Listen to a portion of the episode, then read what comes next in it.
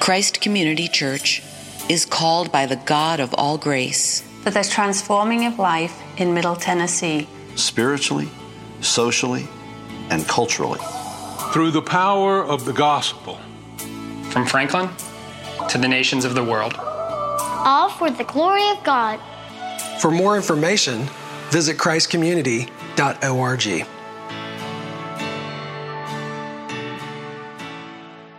Good morning, church. Peace of Christ be with you. It is great to see you and be with you this morning. I'm Pastor Randy Lovelace, and if you're visiting with us, I serve here as lead pastor. And I just wanted to take a brief moment before Greg uh, comes to preach this morning. Um, as some, many of you know, uh, my mother passed uh, a little over a week ago. Um, and so I just wanted to take this moment on behalf of my family, Kate and Caroline, and my extended family to just say I feel uh, incredibly blessed, incredibly grateful for the ways in which the Lord has loved on me and my family this week through you. This past week, when I traveled to North Carolina to be with my father, many of you know who've had a loved one or a parent pass, uh, it is a tour de force of administration. And I serve as power of attorney for my, for my father, and there was just, there was a lot to do and very little space to grieve. Um, because my parents were married 68 years. They met uh, early on in elementary school, started going together in the sixth grade, married after they graduated from high school. My mother's maiden name was Love. She married a Lovelace. So, true story. And um, so I needed to be present for my dad. And I can't begin to tell you the many prayers which have been uttered that I didn't even know about. The text, the calls, the notes, the personal things you've said to me this morning, uh, I now feel like I can start to grieve. And I say this to you not as your pastor, but as a fellow human. I've been a pastor for 27 years, but I cannot imagine a safer, more beautiful place to grieve than with you. And I just want to say from the bottom of my heart, thank you. It is hard to receive when you're the one who is serving and giving and being the pastor. It's hard to receive when you're a man. It's hard to fight back tears when you're in the middle of a gym and you're surrounded by other people and you're holding dumbbells and you're starting to tear up. You're like, what's going on? I don't know how to do that well, but I'm learning. But I want to tell you that I know that I can learn safely with you and among you. So I just want to say thank you. With that, uh, I wasn't here last week, I'm here this week. I want to thank our entire team Becky, Greg, our administrative team. I want to thank our, our elders, our diaconate, for the ways in which you have shown up in ways that I couldn't, the ways in which you've ministered to me. And so, uh, for a long we're going to be on a way on a long planned vacation next weekend and so i won't be here so i'm not i'm not leaving i'm not absent but i just it's just the way it's all happened. I'll be back on the 11th but i'm incredibly grateful that i'm in a place where i can do that knowing that the lord is at work through you to me and among you. So praise be to god. Thank you. Greg bring the word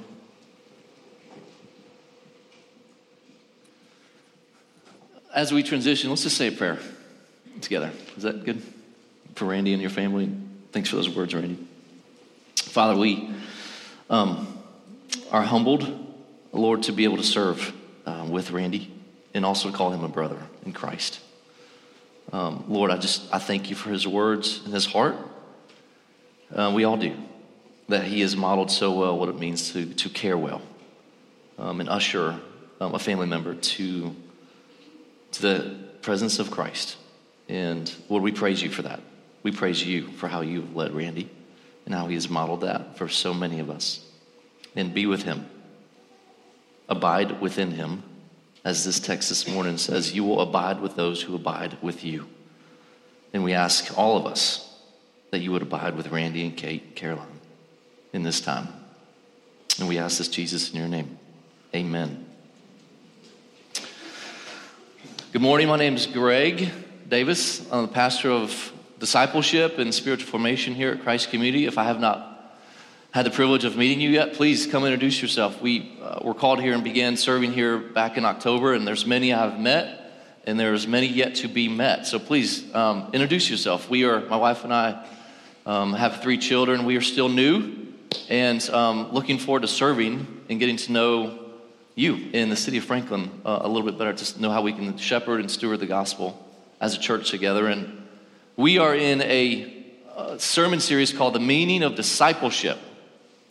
And we have looked at the call of what it means to be a disciple. We've looked at the purpose of what it means to be a disciple. Last week we looked at the cost.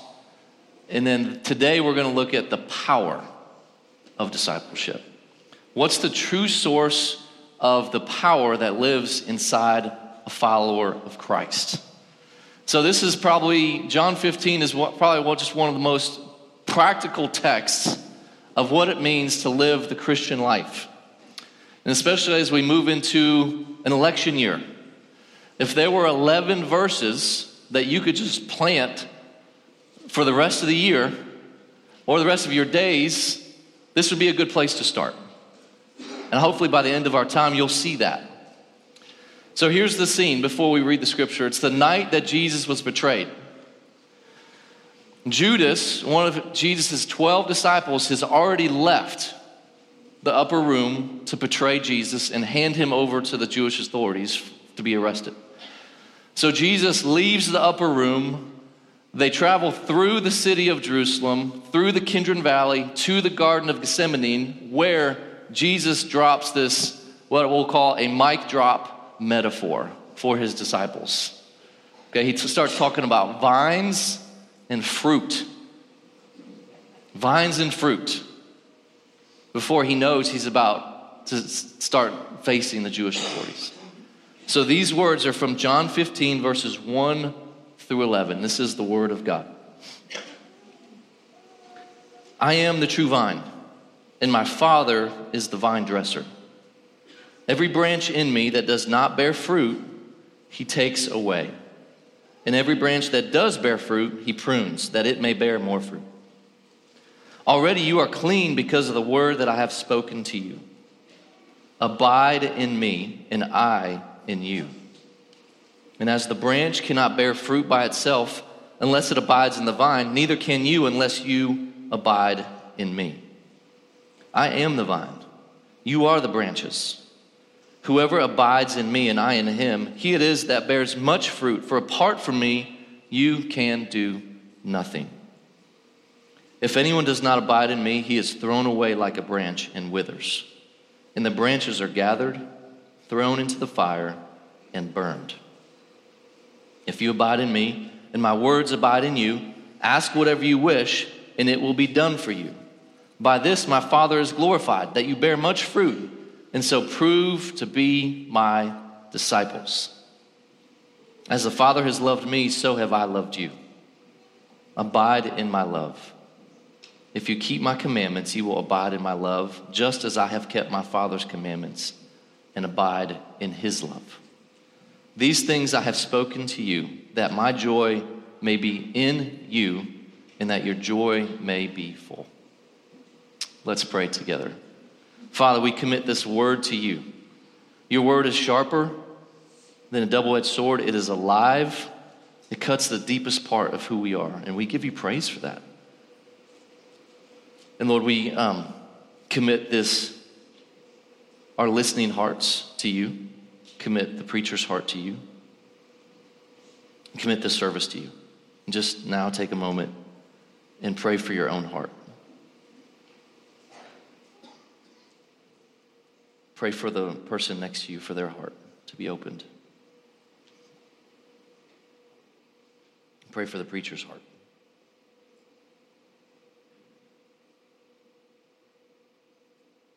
Jesus, we ask all this in your name.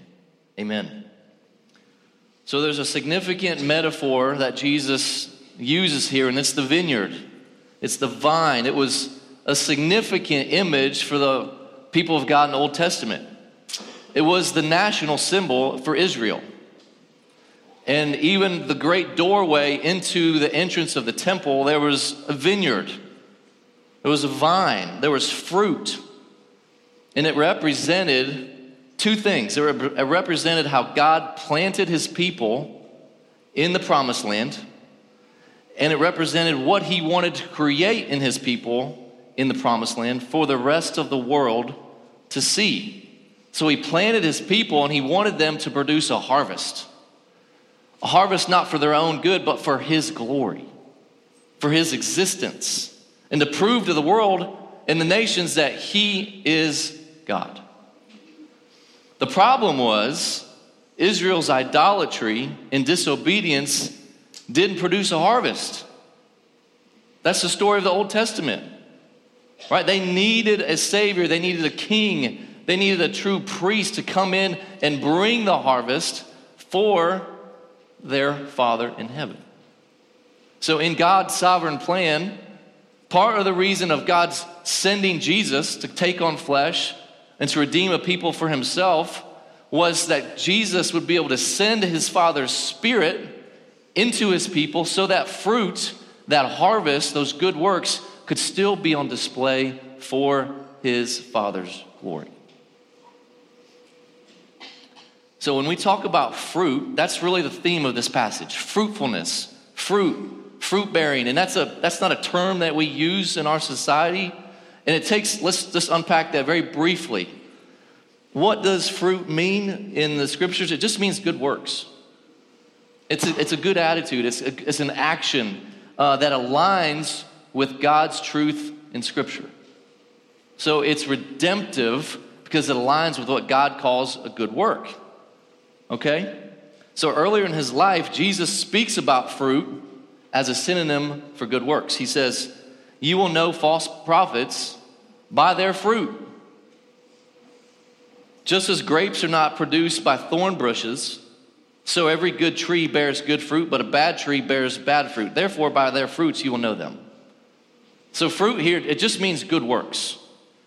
And you can recognize what he says here a true disciple of Jesus from a false disciple of Jesus based on their fruit, their good works. Second, where's fruit cultivated? First, it's cultivated inside of us, in our character. Galatians 5 says that the Holy Spirit will cultivate Christ likeness in his children love, joy, peace, patience, kindness, goodness, faithfulness, gentleness, self control. It's just known as the fruit of the Spirit. Secondly, God produces fruit just through our external actions serving your neighbor, making a meal for someone, serving on a meal train. I mean, just very basic good works is another way that God, where He cultivates that fruit through our external actions. And just how important is fruit in the life of a disciple? Well, Jesus has something to say about it in the text that we're going to unpack. And Paul had something to say about it in Ephesians because he said, you were created in Christ Jesus for good works. Now, we're going to unpack this. Good works is not necessarily, it's an expression of our faith. Our faith is not contingent on good works. And we're going to unpack that. So I know when we start talking about works and fruit, a lot of our minds and our backgrounds start going, I don't, I don't know what he's talking about. We're going to unpack that. There is grace in God's word, and there's grace in the delivery of God's word, and there's grace for the listener's heart. I just want to say that. So, the question that must be asked about how does this fruit be produced? How does God produce this fruit in his people? Where's the power source? And Jesus says the two things we're going to talk about today is pruning and abiding. God the Father will prune his people, and his people are to abide in Jesus. That's the power source for how God produces fruit, which proves that you are a disciple of Christ. So that's the framework. And Jesus makes it very clear in verses 1 and 2 as we enter this narrative that God's just looking for fruit. That's the one thing he's looking for in the life of a disciple. He's looking for fruit. He says, I'm the true vine, my father is the vine dresser. Just, it just means gardener. Every branch in me that does not bear fruit, he takes away. And every branch that does bear fruit, he prunes. So more fruit can be produced. Right? So he's just looking for fruit. And we need, all need to take a careful examination of our own lives to see if and what fruit God is producing in us. And most of us immediately think of the things that we're doing externally, and those are good. And Jesus is also saying in this passage look for the fruit of who you're becoming. Are you more patient? Are you carrying joy? The fruit of the Spirit. Because good works literally is a mark of a true follower of Christ. So, Jesus, part of this, he says, I am the true vine. This is the last of the seven statements, I am statements, that Jesus delivers through the Gospel of John. And those I am statements just declare his deity as fully man and fully God and his sufficiency as Savior for anyone who believes in him. So he said, I am the bread of life. I'm the light of the world. I'm the door of the sheep. I'm the good shepherd. I am the resurrection and the life. I am the way, the truth, and the life. There's a whole sermon series right there. He says, I am the true vine because I'm all you need. I am the source for life. I bring life. I am life. I'm the only pipeline of God's grace into your life. And he notice he says, the true vine, he's speaking against counterfeit vines, false vines. The religious leaders of Jesus' day believed salvation was just earned by good works, just doing God's law. And there's even a deviation today, still, of the true gospel that's still very prevalent that salvation is earned in plus good faith, good works plus faith. When we believe scripture teaches that it's just faith alone, and the good works are a fruit of your faith, it's an expression of your faith. It's not contingent on your faith. Faith in Jesus Christ is the only source for new life. The gospel teaches that we have no righteousness in ourselves. There is an outward righteousness that just must be applied to us, and through faith alone, that righteousness of Christ is given to anyone who professes Him as Savior, and that is where you will be forgiven now and forevermore. There's no works, there's no good deeds, only faith is required to come to know the Lord Jesus Christ. And because Jesus is the one true power source, he produces the, f- the fruit inside of us. Jesus also declares the God, God the Father as the gardener. So your Father in heaven is responsible for creating the branch and vine relationship. Caring for the branches. The Father watches over the daily conditions of the branches. We are the branches. God the Father is looking for you. He's cultivating your soil. He's producing fruit through his branches. And then he begins in verse 2, he also starts talking about pruning. So that's just introductory. Pruning in verse 2. They're looking for fruit. Verse 2, Jesus says, Every branch in me that does not bear fruit, he takes away. And every branch that does bear fruit, he prunes. So he starts identifying two different branches. And we all fit in one of these branches.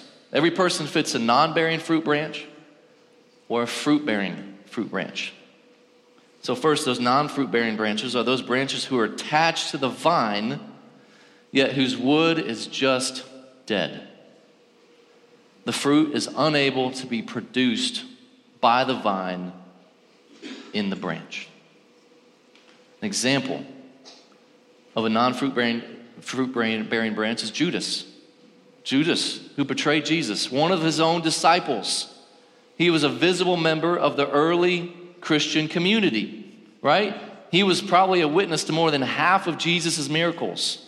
He probably saw Jesus multiply the bread and the fish and fed 5,000 plus men, women, and children.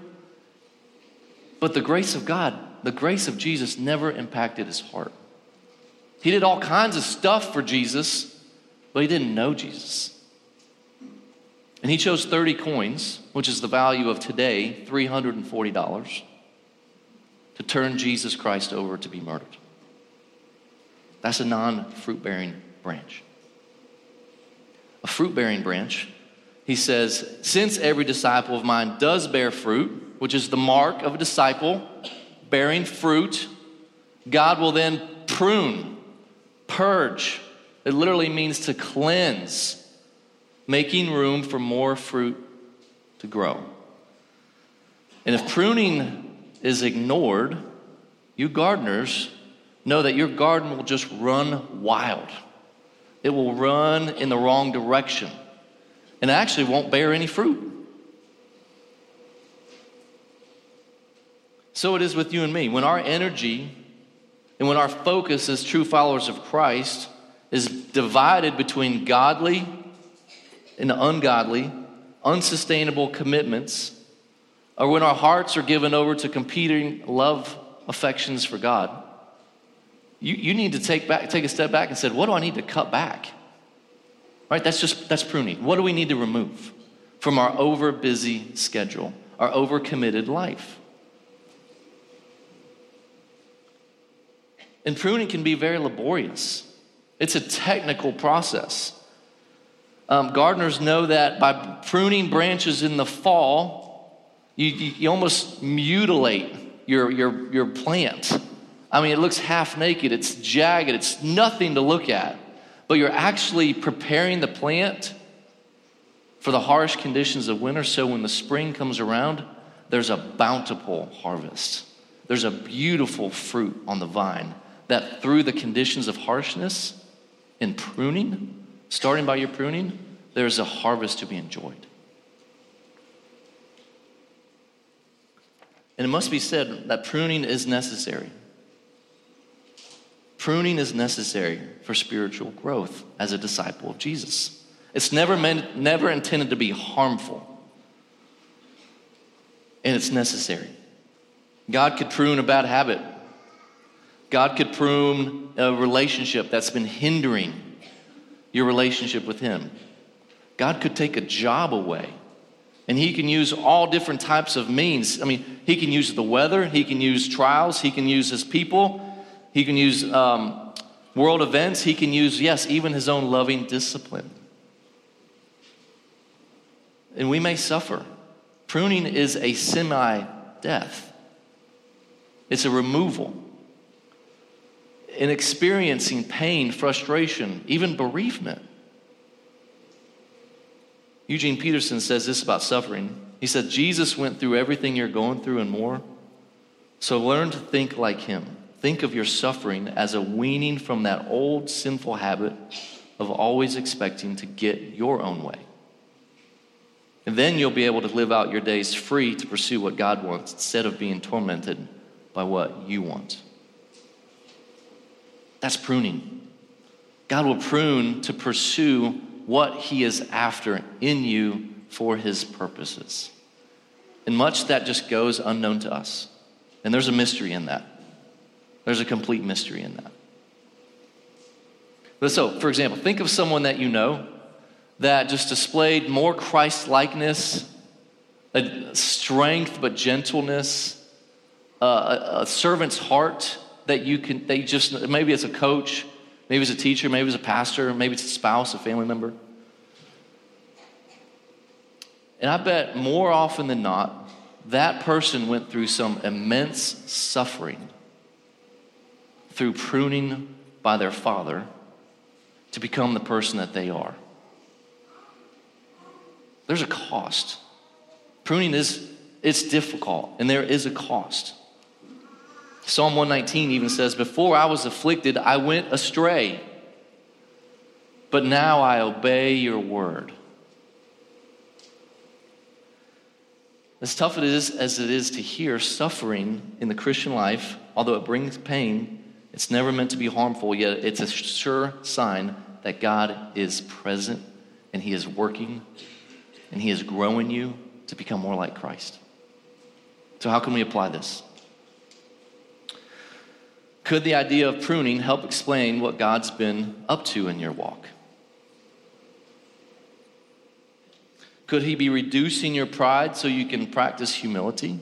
I'll say yes and amen to that first. Could He be trimming gossip from your lips so you can start practicing being a good witness to your neighbor? The ninth commandment. Maybe there's something that he, you would like him to prune an addiction, a controlling character trait, jealousy, envy, anything. Ask him and watch what he does. And he'll do it on his time, and it'll always be for your good. So, since God's role is to prune us, our responsibility, Jesus says, is to abide in Jesus. God prunes, that's his role. Our responsibility in cooperating with that is to abide in Christ. Verse 4 and 5 Abide in me, and I in you. In just the previous chapter, Jesus told his disciples that he must go to the Father. So what? The Holy Spirit could come. So he's illustrating what this new relationship with Jesus and his followers for you and for me and anyone who professes Jesus would look like. Uh, it, as a Christian or as a non Christian, it may seem like some mystical experience, and that's the reality of a Christian relationship. There's a spiritual union between believer and the Father, and it's unified by the Holy Spirit. So it's a spiritual union. And that's where abiding comes in. Abiding literally means to remain, to stay close, to dwell, to trust, to obey, to persevere. It means that we are to continue on amidst the harsh, wintry conditions of the pruning. We are to continue on. We're not to leave, we're to cleave to Jesus. J.C. Ryle paraphrased these words from Jesus to his followers this way. He said, It's almost like Jesus is saying, Cling to me, stick fast to me, live the life of close and intimate communion with me. Get nearer to me, roll every burden on me, cast your whole weight on me, never let go or hold on to me for every moment of your life. And it's a command. This verb tense of abide is a command meaning you can't you can opt out and you're going to lose something not necessarily your salvation but you're going to lose something. And there's, so there's a personal choice an intentional responsibility of the believer to whether you're going to participate in abiding with your savior. And that's the practices of discipleship class that randy and i are walking our church through just are just means they're just venues they're just practices to help us abide. Randy talked about worship in the act of service. When we practice these things, these marks of what a true follower of Jesus is, there's no value in the practice themselves. The value is it's a means to just deeper, abiding, intimate connection with Jesus so his life as the true vine can flow in and through us and be a blessing to the world in front of us. And that's abiding. That is simply abiding. There's no spiritual value in abiding itself, it's just a practice. Jesus is the vine that comes in and abides in you. Some of you may have known um, the well known book written in the 17th century known as Practicing the Presence of God by Brother Lawrence. He was a monk. He worked, actually, he worked in a monastery in France in the 17th century and he wrote a book about his everydayness, is what he called it, just the everydayness of God, of living with God. His job was actually just to wash dishes and fix broken sandals for the monks that worshiped at the monastery. And all he did was write a book about how he abided with Jesus and practiced the presence of God in every moment of every day. It's an incredible read, and it's like 37 pages. I mean, it's very short. And it's not much to say about it, but he, he shares his experience with how he just abided in the dailiness. I mean, he lived out what Paul directed all of us to live is to what it means to live is to Christ, is, it means to live for Christ. Christ in us, Christ for us. Because every invitation, every moment of your day is an invitation to abide with Jesus. Now, your quiet time could be a place to do that. It's not meant to, it's not a place to just stop abiding. I had to learn that as a young Christian. Right? It's just a starting place for abiding.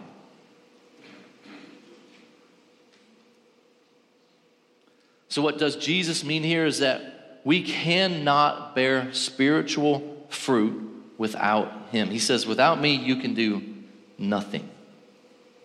Nothing. No good works or fruit, in, in verse 5 says, can be produced. And it means we can, we can tie on as much fruit onto our lives, like a, ornaments like on a Christmas tree, as much as we want, and say, Look at all of our good works. And, and we can. We can raise a family. We can provide for our, our, our, family. We can provide for our household. We can do good works and practices for God. Jesus is saying here, is it lasting spiritual fruit of the kingdom of God? That's the difference he's saying here. It's spiritual fruit for the kingdom, first and foremost. That's what he's after. That's what abiding and pruning will produce. So, how can we apply this? There's two words that sum up abiding, and I want to give them to you. They've been really helpful for me. It's dependence, depending on God and on Jesus to come through for everything that we give Him and to watch for Him to come through, and obedience, obeying His word, following His Spirit. Dependence and obedience. When you depend on Jesus for all things and you obey Jesus for all things, you're on a good path of abiding. And you will be prove, you will prove in yourself to be a disciple of Jesus. So, if anyone ever asks you, just, I mean, what? If you give me one thing to live the Christian life, Jesus says, Abide in me. Dwell within me. Continue with me. Persevere. Be in connection with me. So, where can you begin abiding today? Where can you begin this moment? Where is Jesus inviting you? Just be with himself. And then there's a warning that Jesus throws in the, right in the middle of this parable that caught me off guard this week. He says, If anyone does not abide in me, he is thrown away like a branch and withers, and the branches are gathered, thrown into the fire, and burned. So, this is not a reference to a Christian losing their salvation. Jesus says, Anyone that the Father gives me is secure. Anyone's salvation through faith in Lord Jesus Christ is secure in Jesus now and forevermore. And he does give five descriptors of what a non fruit bearing branch will experience. You're thrown away, decay, gathered up, cast into the fire, which means you'll experience divine judgment. And you'll be burned, which means ever perishing. Never annihilation, just ever perishing. Ever, forever judgment. And that is a stern warning for anyone who rejects the grace of the gospel of the Lord Jesus Christ. Jesus, on the night, these are words he's giving to his followers before he is on his deathbed on the cross. So you know Jesus is very dead serious. So this is the sobriety and seriousness of unbelief. The sin of unbelief is the one sin that forgiveness will not touch, cannot touch.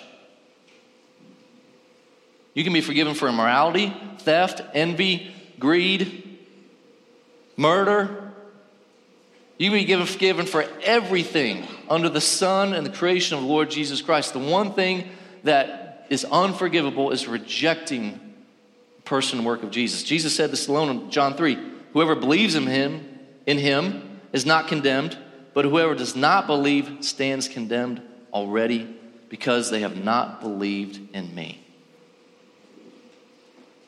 If you don't know Jesus,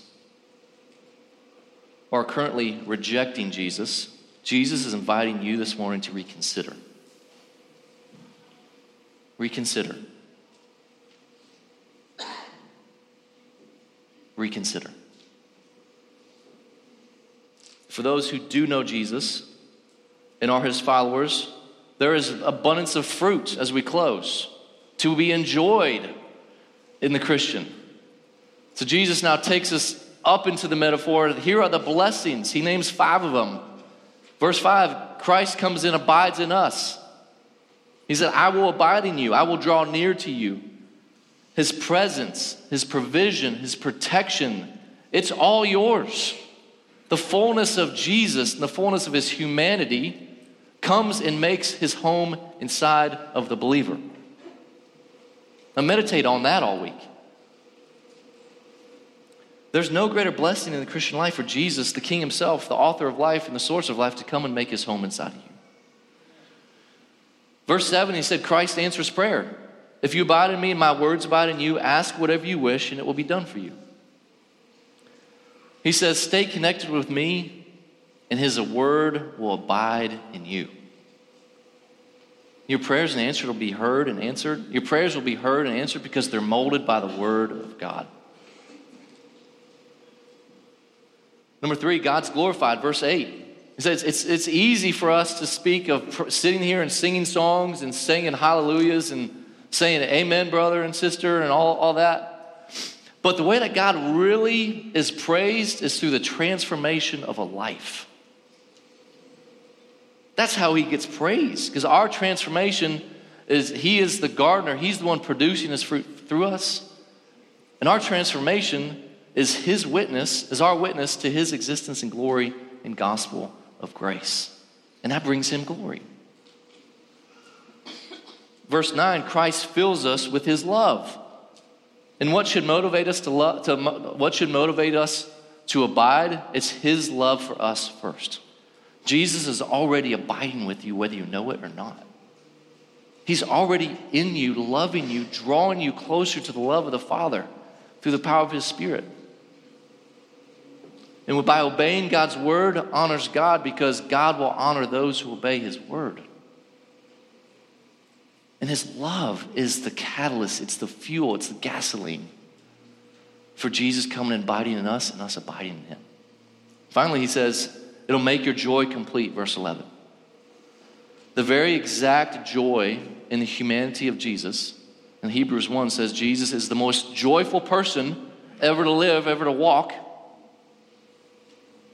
His joy will make you complete. So his joy is now your joy. It's not necessarily about fairy tale dreams coming through and making you the most happy person in the world.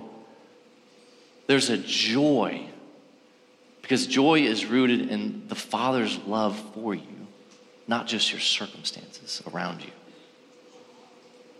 So, as we close, what do you need this morning? What do you need? Do you need joy rather than happiness? Do you need peace for a troubled heart? Do you need peace for an anxious soul? Do you need God's direction? Do you need strength for the road ahead? Do you need hope? What do you need? Draw close to Jesus. Abide in Him. Be in His Word. Let His Word be in you. If you don't have Jesus, I challenge you to answer what do you have?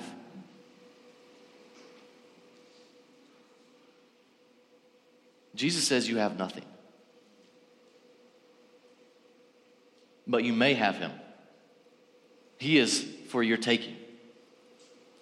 Believe in him for the forgiveness of all broken and sinful humanity that you've done and the things that have been done to you. And he will give you a new heart he will remove the flesh of the old heart, He'll give you the heart of His Spirit. And He will become the true vine, bringing new growth and new life into your life, transforming your existence for the glory of His Father and for the good of you and all those around you. He is yours for the taking.